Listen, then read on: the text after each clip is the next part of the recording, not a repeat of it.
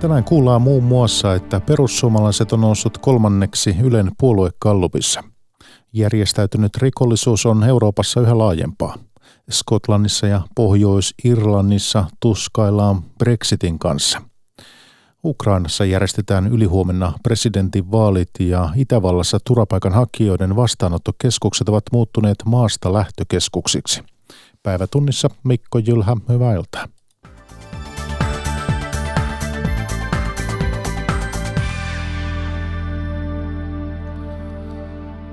Perussuomalaisten kannatus on kasvanut, kertoo Ylen kannatusmittaus. Taloustutkimuksen toteuttamassa kyselyssä perussuomalaiset on noussut kolmanneksi suurimmaksi puolueeksi. Suosituin on yhä SDP ja kakkosena on kokoomus. Kristina Tolkki. Vaaleihin on aikaa reilut kaksi viikkoa ja perussuomalaisten kannatus on noussut 15 prosenttiin. Politiikan tutkija Johanna Vuorelma Tampereen yliopistosta. Kun kannatus on jo näin korkealla, niin, niin voi todella olla, että perussuomalaiset jälleen kerran yllättää näissä vaaleissa. Mistä näitä perussuomalaisten kannattajia tulee? Perussuomalaiset saa nyt huomattavasti aikaisempaa enemmän kannattajia niistä, jotka ei osannut tai ei halunnut sanoa, mitä puolueita he äänestivät vuoden 2015 eduskuntavaaleissa, eli täältä nukkuvien puolueesta. Näin taloustutkimuksen tutkimusjohtaja Tuomo Turja. Ylen taloustutkimuksella teettämän kannatusmittauksen mukaan kisa kärkisijoista kovenee. Ykkösenä jatkaa SDP 20 prosentin kannatuksella. Kakkosena sinnittelee kokoomus, jonka suosio on nyt 16 prosenttia. Molemmat puolueet ovat menettäneet kannatustaan hivenen. Kolmannelle sijalle on siis kiilannut perussuomalaiset, joka 15 prosentin kannatuksella on noussut jo pääministeripuolue keskustan ohi. Puheenjohtaja Juha Sipilän eroilmoitus ei keskustan ahdinkoa helpottanut, suosio jää 14 prosenttiin. Politiikan tutkija Johanna Vuorelma Tampereen yliopistosta. Vaikea nähdä, että, että mikä nyt enää tässä viimeisen kahden viikon aikana voisi vaikuttaa keskustan kannatukseen niin, että se nousisi takaisin sinne kärkeen. Vihreät saa kannatusmittauksessa 13 prosentin suosion. Eniten pienistä puolueista kannatustaan on onnistunut lisäämään vasemmistoliitto, jonka suosio kolkuttelee nyt 10 prosenttia.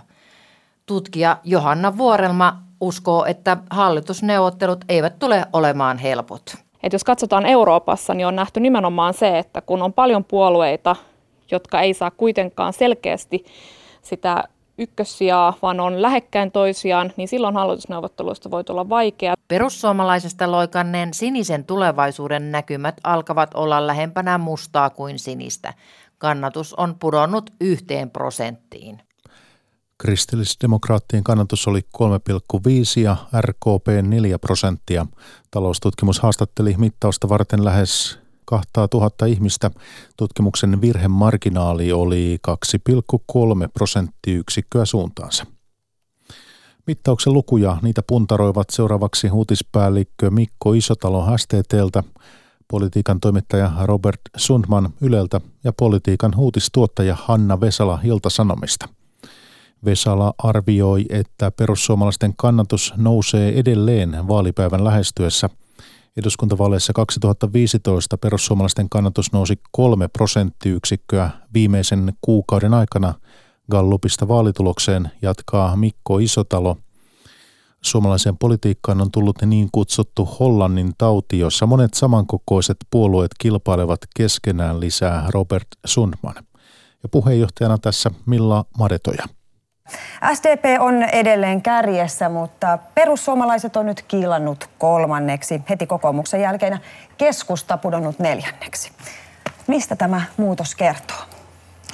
kertoo siitä, että perussuomalaiset muhittelee siellä kentällä jälleen kerran sellaista varmaan jonkinlaista yllätystä meille, jota me ei olla ehkä niin kuin vielä nähty realisoitumassa näin paljon. Ja kertoo siitä, että pääministeri Juha Sipilän kevät manoiveri ei kyllä nyt näytä nousevan keskustan kannatuslukuihin näen ne kaksi huomiota ja, ja sitten ehkä ajattelisin niin, että näissä kannatusmittauksissa aina kannattaa katsoa myös vähän pitempää aikaväliä kuin yhtä tai kahta mittausta ja kyllä jos katsoo tätä koko kevättä, niin perussuomalaisten kannatus on tasaisesti noussut, että se ei ole missään vaiheessa ottanut takapakkia, että siellä on nyt kova drive päällä.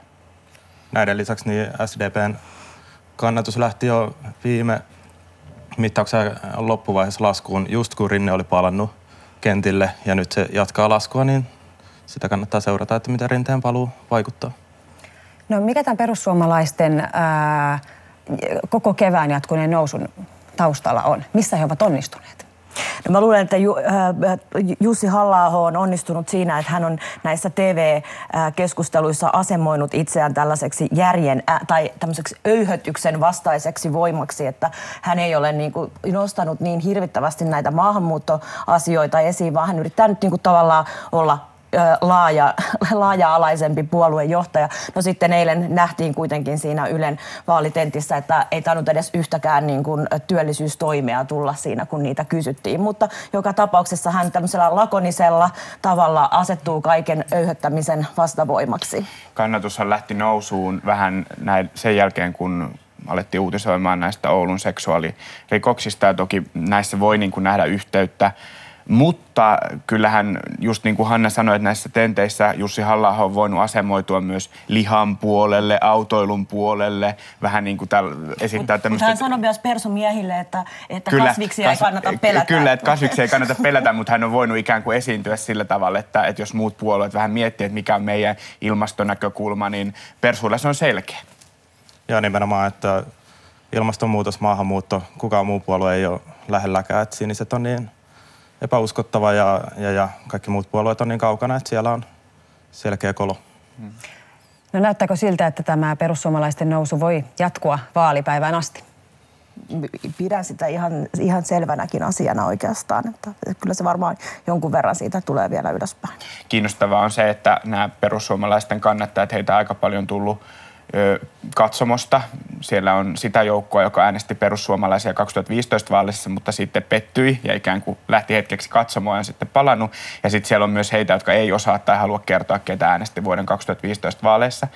Ja siellä on aika paljon niitä äänestäjiä, jotka on ää, niitä epävarmimpia urnille menijöitä. Eli kyllä mm. siihen perussuomalaisten kannatukseen ja lopulliseen vaalitulokseen vaikuttaa myös se, että ää, tulevatko nämä kannattajat sitten Sankon joukoin todella äänestämään. Et se on halla iso haaste just näin, että se varmaan kannatus nousee, mutta niin kuin realisoituuko se sitten mm. äänestyspäivänä, niin sitä ei voi sitten tietää. Se riippuu tietenkin myös näistä muista puolueista varmaan, että ää, pystyvätkö he tarjoamaan jotain sellaista sellaista, tota noin, niin joka sitten toimisi myös vastavoimana tälle halla mm. Kaksi pointtia vielä tuohon, että ensinnäkin viimeksi 15 niin perussuomalaisten kannatus nousi kolme prosenttiyksikköä mm. viimeisen kuukauden aikana Gallupista vaalitulokseen, mm. niin se enteilee, että nytkin voi käydä samoin. Mutta toisaalta sitten siellä äänestyskopissa niin tota, puuttuu nämä maltillisemmat Soini Lindström kaltaiset ehdokkaat, niin voiko se sitten kuitenkin, kuitenkin rajoittaa sitä, sitä, että missä se maksimi on? Mm. No SDP on pysynyt äh, tukevasti ykkösenä, vaikka toki siellä, sielläkin pientä heiluntaa kannatusprosenteissa on. Mitä pitäisi tapahtua, että SDPn ykkössiä vielä muuttuisi? Antti Rinteen pitää epäonnistua ö, täydellisesti jossain vaaliväittelyissä melkein, että siinäpä mm. se ainoastaan on. Mutta he ovat, ovat kuitenkin itse tässä saaneet myöskin jonkun verran a- aikaiseksi niin kuin, äh, hämmennystä heidän linjoistaan, että tota, kaikki on vielä mahdollista kaksi eh, viikkoa aikaa. Ehkä se vaatisi myös näiltä muilta haastajilta onnistumisia, että jos miettii kokoomusta ja keskustaa viime aikoina, keskustaa piristi kannatustaan hyvin, hyvin vähän, vaikka puolueesta on tullut sellaista viestiä, että nyt kun hallitus hajosi, niin siellä on aivan uusi drive päällä, että ehkä se drive nyt ei sitten ihan pitänytkään paikkansa ja sitten toisaalta taas kokoomus on jatkanut myös laskuaan oikeastaan systemaattisesti nyt siitä alkaen, kun tämä hoivakohu alkoi. Niin, koko, piti olla tiukka kisa kokoomuksen ja SDPn kesken, mutta että kokoomus on nyt jäämässä. Mitkä syyt siellä on taustalla? No se hoivakohu vaikutti, että silloin tultiin yli kaksi prosenttiyksikköä alaspäin. Mm. Siinä oli hankala jäädä, jäädä yksin, vaikka tota, asia ei sinänsä ole niin yksinkertainen, että joku yksi luku ratkaisisi kaiken, mutta siinä kokoomuksen yleensä niin hyvä viestintä epäonnistui täysin. Niin Joo, ja sitten siinä hoivakohusta sehän ei ole vieläkään niin kuin ohi. Että mm. se, sehän nousee, niin kuin kun me keskustellaan näissä vaaleissa vanhusten hoidosta, niin se tulee nousemaan. Ja, ja mä huomasin, että näissä Ylen henkilökohtaisessa vaalitentissä Petteri Orpo oli nyt löytänyt vähän äh, inhimillisemmän tavan kertoa tämä 0,7, että hän otti esiin erilaisia ihmisiä mm. erilaisissa tilanteissa ja että tarvitsee erilaisen hoitajamitoituksen. Mutta ei se silti ole vielä taputeltu se juttu, koska tota, ihmiset kuitenkin nyt uskovat siihen, että se 0,7 niin kuin on hyvä. Mm. Ja kuten sanoit, niin se ei ole ollenkaan niin yksinkertainen juttu. Ei ole niitä hoitajia ja, ja tota noin, niin siinä on muitakin ongelmia. Mm. No äh, tässä on nyt on, on, on SDP on kärjessä ja perässä ollaan hyvin tasaisesti. Mm. Otetaan vielä vihreät mukaan, niin siinä on niin useampi puolue hyvin tasaisesti. Mitkä tekijät vaikuttavat siihen, missä järjestyksessä nyt sitten maaliin tullaan?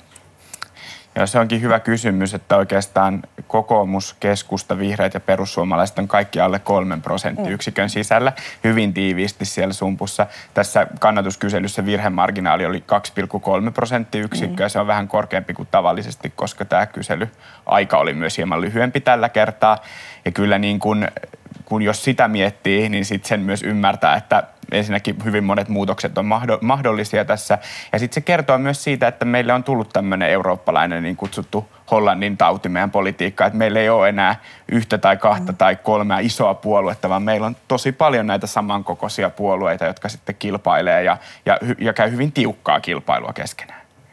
Mutta ehkä tässä vaiheessa vielä vaikuttaa kuitenkin siltä, että kun SDP ajaa tällä, että et, et, tämä muutos alkaa 14.4., mm. niin se niin kuin nyt näyttää ilmiselvältä tämänkin kallupin valossa, että ihmiset todellakin haluavat muutosta. Ja tämä on mun mielestä ehkä yksi mm. asia, mitä Juha Sipilä ei ole täysin ymmärtänyt, on niin kuin tavallaan mm. se, että ää, ihmiset eivät nyt äänestä niin kuin sen perusteella, että mitä hän sai aikaiseksi, vaan että, että tästä hallituskaudesta on jäänyt heille jonkinlaisia haavoja suhteessa häneen ja, ja se ei vaan tule realisoitumaan.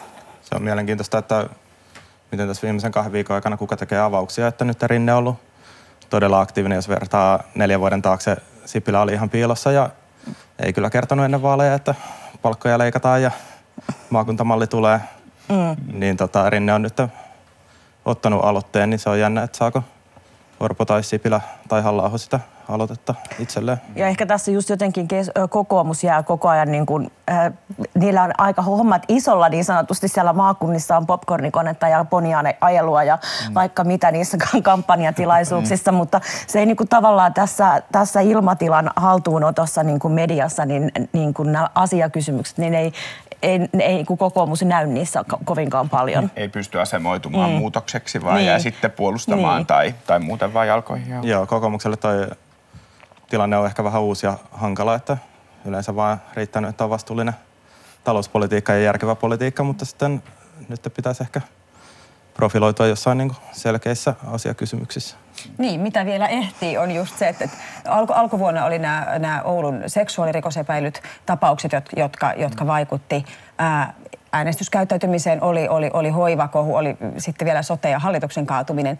Vieläkö ehtii tulla jotain näin isoa, joka, joka voisi vaikuttaa äänestyskäyttäytymiseen? No luulen, että me ruvetaan kuitenkin puhumaan niin. tästä taloudesta tässä nyt niin kuin vielä ennen kuin nämä vaalit on, on käyty, koska sitähän on nyt aika vähän mm. käsitelty ja se nyt on kuitenkin se kaiken perusta, mille tämä, nämä hommat ja nämä lupaukset perustuu. Että et, et, et siitä ja ne puolueet menee sen 75 prosentin työllisyystavoitteen taakse, mutta ne pitäisi pystyä kertomaan vähän tarkemmin siitä, että jos ei näin käykään, kun ei se ole mitenkään kirkossa kuulutettu. Niin, tässä on aika kiire sille, että tulisi joku tämmöinen iso ulkopuolinen puheenaihe. Toki siis mitä, mitä tahansa voi aina tapahtua, mutta ensi viikollahan alkaa jo ennakkoäänestys, että sinänsä las- lasketellaan sitä kohti jo. Niin. Tietenkin jos olisi vaikka tapahtuisi vaikka jo, jotain tota, tässä maahanmuuttoasiassa, jotain tämän Oulun kaltaista tai jotain mm. muuta, se voisi niin kuin hetkellisesti mm. ehkä niin kuin nostaa sen mm. keskustelun uudestaan pintaan. Mutta maailma on myös niin nopeaa nykyään, mm. että se on, mm. se, on, se on viikon verran sitä, mm. viikon verran hoitajakohua, viikon verran jotain muuta mm. ja sitten tavallaan se menee eteenpäin. Et nyt tavallaan se talous ja ulkopolitiikka on ainoat asiat, mitä on niin kuin ehkä jäänyt käsittelemättä. Vielä jäljellä. Niin. Mm. Mutta noin kärkiporukat on niin lähellä toisiaan, että ei välttämättä tarvitse mitään massiivista mullistusta, että siellä joku voi laskea 2 prosenttiyksikköä ja toinen nousta 2-3. Mm, joo, ja sitten meidän, joo, kyllä, ja sit meidän toimittajien ei tarvitse ajatella, että nämä on sitten ilmastovaalit tai sote- tai hoivavaalit tai maahanmuuttovaalit, että, että meillä on ollut erilaisia teemoja, tärkeitä teemoja tässä keväällä ja ihmisiä puhuttelee erilaiset teemat ja kaikki vaikuttaa äänestyspäätökseen mm. ja sitten se nähdään, että kuka niistä parhaan potin kerää. Niinpä. Juuri näin. No mihin suuntaan, jos nyt ajatellaan äh, Gallup-tulokset äh, julkistettu tänään, mihin suuntaan tässä liikutaan? Tosiaan se pari viikkoa vielä jäljellä ja, ja, ja kenen, minkä puolueen eduksi? No tosi vaikea sanoa, mm. koska ne on siinä niin isossa niin kuin nipussa ne, se yksi ryhmä, mutta mä tiputtaisin niistä keskustan ehkä, po, po, että se ei varmasti tuosta kauheasti niin kuin liiku minnekään suuntaan ehkä. Mm. Laitan ehkä perään, koska tilanne on vähän epäselvä, mutta tota, no, niin varmaan se on enemmän tämä demaria. Katsotaan, mitä kokoomus keksii päästäkseen tuosta vähän enemmän telineistä ulos niin ei, ei varmaan liian varmaksi kannata mitään sanoa, mutta mietin tuota samaa, että, että sehän vaatisi keskustalta jotain ehkä tosi uutta. Ja sitten kun nyt tuntuu siltä, että tämä työllisyys- ja talousteema kuplii, kuitenkin tulee varmaan nousee vielä keskusteluihin, niin voisiko se sitten hyödyttää kokoomusta esimerkiksi jonkun verran, jää, jää nähtäväksi? Mm. Ja, joo, samaa mieltä, että keskustan asema on tosi hankala, että konkariedustajat jää pois. Pääministeri on suhteellisen epäsuosittu ja sen lisäksi edes ydinkannattajia ei onnistuta houkuttelemaan. Mm. Viimeaikaiset gallupit, oliko se nyt metsäomistajista alle neljännes, kannattaa keskustaa ja maanviljelijöistä kaksi kolmasosaa, mikä sekin on poikkeuksellisen huono tulos, niin mm. hankalaa on. Sanoi uutispäällikkö Mikko Isotalo STTltä. Hänen kanssaan olivat keskustelemassa politiikan toimittaja Robert Sundman Yleltä ja politiikan uutistuottaja Hanna Vesala Ilta-Sanomista. Jatketaan sitten aiheissa eteenpäin tässä päivätunnissa osuudessa. Järjestäytynyt rikollisuus on jo vakavin turvallisuusuhka Euroopassa, näin arvioi Euroopan poliisiviraston suomalainen johtaja Jari Liukku. Liukun mukaan järjestäytyneiden ja valtioiden rajat ylittävien rikollisjengien määrä on noussut EU-maissa tuhansiin ja määrä jatkaa kasvuaan. Myös Suomeen on rantautunut pieni ryhmä, jonka taustalla on yksi maailman suurimmista rikollisjärjestöistä. Antti Parviala. Järjestäytynyt rikollisuus teki Euroopassa viime vuonna pitkälti yli miljardin euron voitot Europolin arvion mukaan. Summasta saadaan takavarikoitua prosentti. Tilanne on synkkä, mutta tulevaisuus näyttää vielä synkemmältä. Europolin järjestäytyneen rikollisuuden torjuntakeskuksen johtaja Jari Liukku. EUn osalta näyttää sille, että järjestäytynyt rikollisuus on kasvamassa ja siellä tietysti se on, on monialaistumassa ja kansainvälistymässä sillä tavalla, että tietysti EU-sisällä nämä ryhmät organisoi toimintoja keskenään, mutta myöskin niin, että niillä on suoria yhteyksiä sitten kolmansiin maihin. Suomessa järjestäytynyt rikollisuus näkyy esimerkiksi rahanpesuna. Rikolliset moottoripyöräjengit muodostavat oman verkostonsa. Vuosituhannen alussa liivijengejä oli kolme, nyt seitsemän. Uusi tulokas on Lappeenrantaan ja Jyväskylään ilmestynyt ja toistaiseksi melko huomaamaton Outlaws-jengi. Keskusrikospoliisin rikosylikomissario Kristel Agren. Siinä on yksi maailman kolme, kolmesta suuresta rikollisjärjestöstä. Juuri tullut Suomeen, saanut täysvärit. Ei mikään ihan pikkujuttu. Suomen sijainti ja pienet markkinat eivät ole houkutelleet järjestäytynyttä rikollisuutta Itä-Euroopan, Italian tai Albanian malliin. Mutta muutos voi olla nopea, varoittaa Europolin liukku. Ruotsissa tilanne on muuttunut hyvin nopeasti ja siinä on tietysti syrjäytyminen taustalla. Eikö se on nuoria ihmisiä, jotka ei, ei kuulu, tunne kuuluvansa yhteiskuntaan ja sitten ajautuu esimerkkien kautta sitten rikolliseen toimintaan. Myös Suomessa juuri syrjäytymistä pidetään parhaana rikollisuuden kasvualustana. KRPn Algrenin mukaan juuri nyt näkymä on huono. Tilanne tulee kehittymään siihen, että järjestäytynyt rikollisuus kasvaa myös Suomessa.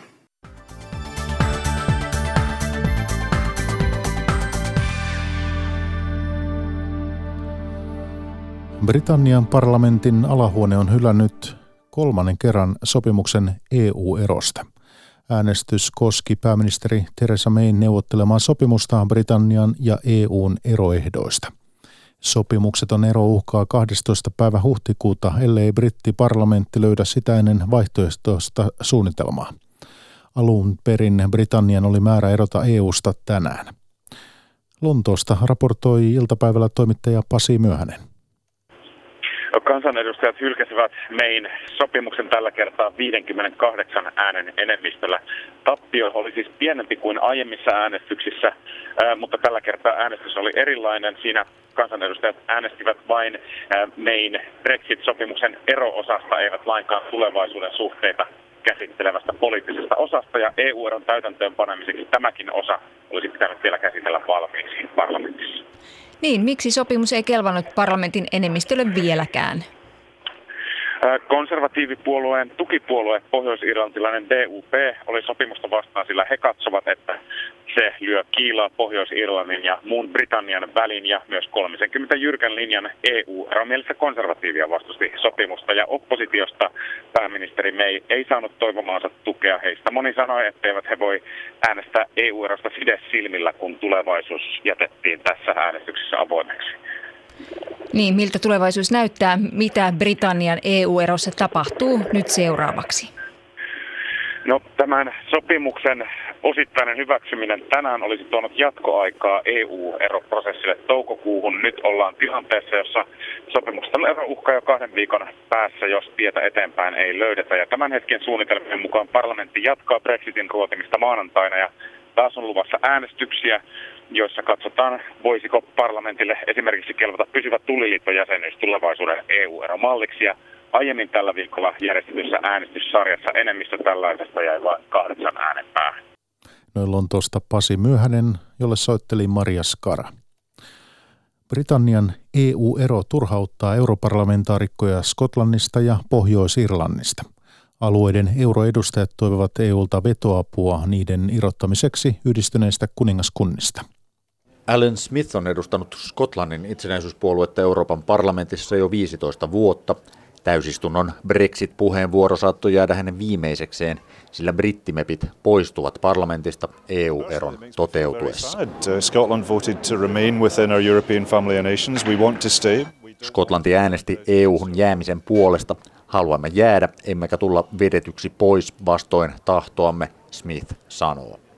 Hän ajaa Brexitin perumista, mutta jos se ei onnistu, ratkaisu olisi Skotlannin itsenäistyminen Britanniasta – Siinä tapauksessa Smith toivoo, että EU:ssa jätettäisiin lamppu palamaan, jotta skotit löytäisivät takaisin unioniin. If that's our route back, then I hope our European friends will keep a light on to help us find our way. Pohjois-Irlannissa tilanne on samankaltainen. Enemmistö kansasta äänesti Brexitia vastaan. And obviously the clue was in the word because when they called it Brexit, it was about Britain's withdrawal from the EU. He kutsuvat sitä Brexitiksi. Siinä on kyse Britannian erosta. Pohjois-Irlantia ei ole mainittu, sanoo tasavaltalaista Sinn Féin-puoluetta edustava Martina Anderson. Anderson istui 90-luvulla vankilassa osallisuudestaan IRAan aseelliseen taisteluun brittihallitusta vastaan. Andersonin ja Sinn Féinin ratkaisu Brexitiin olisi liittää Pohjois-Irlanti Irlannin tasavaltaan. If we want to remove the border, you remove the problem and therefore the backstop will not be required. Poistamalla raja poistetaan myös ongelma, joka liittyy rajatarkastusten välttämiseen. Irlannin jako on ollut katastrofi Irlannin kansalle, Anderson sanoo, ja toivoo EUlta vetoapua. Skotlannin ja Pohjois-Irlannin tilanteet eroavat toki toisistaan, mutta alueiden EU-mielisiä europarlamentaarikkoja yhdistää turhautuminen. What's so frustrating for us as Scottish UK MEPs is that we're looking to Westminster to find out what our own future is going to be. Meitä skottimeppejä turhauttaa, että joudumme katsomaan Britannian parlamenttiin Westminsterissä tietääksemme millainen tulevaisuutemme on, Alan Smith sanoo. Strasbourgista Petri Raivio. Ukrainassa järjestetään ylihuomenna presidentinvaalit. Ehdokkaita on 40, joista varteen otettavia on kolme. Vaalitarkkailuoperaatio on historian suurin, sillä siihen osallistuu tuhat tarkkailijaa. Ukrainaa seuraava tutkija Arseni Svinarenko arvioi, että Venäjä yrittää vaikuttaa vaaleihin monin tavoin. Päivi Neitiniimi haastattelee. Seuraa tiiviisti kotimaasi politiikkaa ja vaalit käydään maassa, jonka itäosat ovat Venäjän kontrollissa ja taistelut Venäjän tukemien separatistien ja Ukrainan välillä jatkuvat edelleen – tulitauosta huolimatta. Miten paljon Venäjä on pyrkinyt vaikuttamaan kampanjointiin tai, tai ihmisten äänestyskäyttäytymiseen?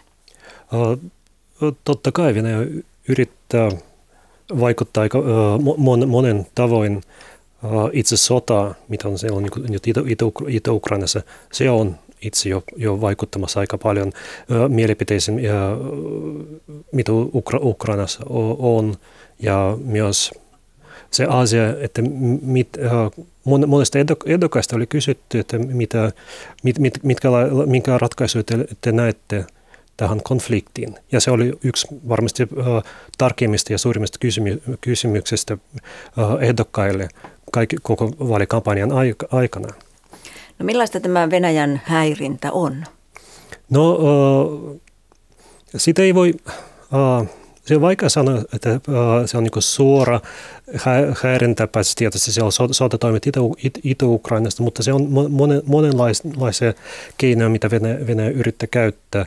Tietysti uh, se yrittää vaikuttaa yhden, ehdokkaan kautta, esimerkiksi uh, Juri Boiko, kenellä on hyvin pieni kannatus Ukrainassa, mutta hän tosi niin kuin, uh, kävi toisena viikona Moskovassa neuvottelemassa kaasuhinta pääministeri Medvedevin kanssa.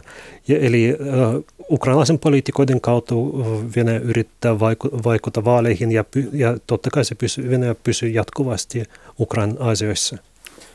Eli monenlaista manipulointiyritystä siis on ja, ja, ja tukea yritetään antaa tälle, tälle venäläiselle venäläisille mieluisalle ehdokkaalle, joo, ja tietysti, jo, joo, kyllä, totta, totta kai. Ja tietysti on, koska Ukrainassa on, on aika paljon niin lehdistö vapa, vapautta, että eri, erilaisen lehtien kautta, internetin kautta, nettisivustojen kautta, sen vaikutus on, on myös aika suuri. Ukraina on kiel, kieltänyt uh, uh, uh, suurin venä, venäjän kielinen sosiaaliverkosto kontakti, että se on kielletty Ukrainassa, mutta kuitenkin just oli tuossa toisena viikon rap, suuri raportti, jos kerrotaan, että, että tämä sosiaaliverkosto käytetään juuri Ukrainassa. Se on käytössä enemmän Itä- Etelä-Ukrainassa ihmiset käyttävät sitä ja, ja sen, sen ver, sosiaalimedian poliittiset keskustelut dominoi just tämän niin Venäjän, Venäjän propagandatyyppisellä viestillä ja niin vihapuhetta ja tällaista. Eli tällaista tyypillistä juuri netin kautta vaikuttamista. Kyllä. No katsotaan sitten näistä, e, näitä ehdokkaita. Yleisesti arvioidaan, että vaalit menevät toiselle kierrokselle, joka on siis käsittääkseni huhtikuun 21. päivä. Ja silloin vastakkain arvioiden mukaan olisivat tämä Gallup-suosikki, politiikan ulkopuolelta tuleva Zelenski ja sitten presidentti, nykyinen presidentti Porosenko tai entinen pääministeri Timosenko. Oletko samaa mieltä tästä arviosta? Joo, totta kai. Siis sosiologina kyllä mä aika lailla uskon, että Gallupien ja tutkimuksen, mit, mitä on tehty, tietysti todellinen, todellinen prosentti, mitä ne kaikki kolme saavat, on todella vaikea arvioida. Se, se voi muuttaa tosi, to, tosi paljon ja se aikaisemmin edellisessä vaalissa se on muuttunut viime äänestyspäivänä, että, että Gallupissa uh, joku ehdokas saa 30 prosenttia, mutta viime, viime, vaali, presidentinvaaleissa Poroshenko sai heti yli 50 prosenttia kannatusta. Se, se voi muuttaa, mutta totta kai Zelenski, Poroshenko ja Timoshenko johtaa ja, ja Zelenski, Vladimir Zelenskin se ilmiö on todella itse todella kiinnostava. On hyvin epäselvä, kuinka paljon todellista ääntä hän saa. Mutta mihin hänen kannatuksensa perustuu? Suurin, suurin, uh, suurin teema tai su, suurin uh, asia tässä todennäköisesti on juuri se, että pro, uh, protestiäänestys. Selvästi nä, näkyy, että mon, uh, mon, mon, mon, monet uh, äänestäjät uh, ovat epätyytyväisiä siihen, mitä ny, nykyinen presidentti ja mikä on vanhat eliitit Ukrainassa ovat tehneet noin tutkija Arseni Svinarenko, jota jututti Päivi Neitiniemi. Päivä tunnissa lopuksi kuullaan vielä, miten Itävallassa turvapaikanhakijoiden vastaanottokeskukset ovat nykyisin nimeltään maasta lähtökeskuksia. Itävallan maahanmuuttovastainen FPÖ puolue on tiukentanut politiikkaa siitä lähtien, kun se nousi hallitukseen reilu vuosi sitten. Samalla kun Itävalta yrittää päästä ulkomaalaisista eroon, maa kärsii työvoimapulasta. Jasin Anvari on 18-vuotias afganistanilainen, joka saapui turvapaikanhakijana kavereidensa kanssa Itävaltaan neljä vuotta sitten. Syyskuusta lähtien hän on työskennellyt tarjoilijaharjoittelijana lounasravintolassa Linzin kaupungissa. Saan tavata asiakkaita ja opin siitä ja saan kontakteja ihmisiin. Tämä on hyvä työ, Jasin Anvari sanoo. Ravintolapäällikkö Werner Blöhl on ollut tyytyväinen Anvarin työpanokseen ja toivoo, että hän saisi jäädä maahan. Kanta-itävaltalaisia on vaikea saada näihin töihin. Und so hat sich in den letzten Jahren gezeigt, dass Asylwerber Viime vuosina olemme huomanneet, että täällä olevat turvapaikanhakijat voivat saada mahdollisuuden, kun me koulutamme heidät. Siitä on molemmin puolista hyötyä, Blöhl sanoo. Itävallan uusi hallitus on tiukentamassa maahanmuuttopolitiikkaa kovaa vauhtia. Botschaft muss lauten, wer nicht schutzberechtigt ist, äh, der hat in Österreich keine Chance. Viestin pitää kuulua. Jos ei tarvitse suojaa, niin sillä henkilöllä ei ole Itävallassa mitään mahdollisuuksia. Jos ei tarvitse suojaa, sisäänpääsylippua ei anneta, vaan annetaan maasta lähtölippu, sanoo sisäministeri Herbert Kickl oikeistopopulistisesta FPÖ-puolueesta.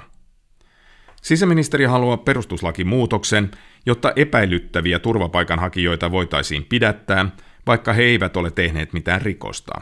Mutta myös sanat ovat kovia. Maaliskuun alusta lähtien maan vastaanottokeskukset ovat nimeltään maasta lähtökeskuksia. Jassin Anvari on aiemmin saanut kielteisen turvapaikkapäätöksen. Viimeinen oljenkorsi on hallinto-oikeus, jonka päätös Anvarin valitukseen tulee lähiaikoina. Wenn ich da bleiben darf, dann habe ich eine gute Zukunft, weil habe ich, da habe ich Arbeit, habe ich Wohnung. Jos saan jäädä, kaikki on hyvin, minulla on työ, asunto ja olen rakentanut tulevaisuuteni sen varaan. Jos saan kielteisen päätöksen, minun täytyy paeta johonkin toiseen maahan, Anvari sanoo.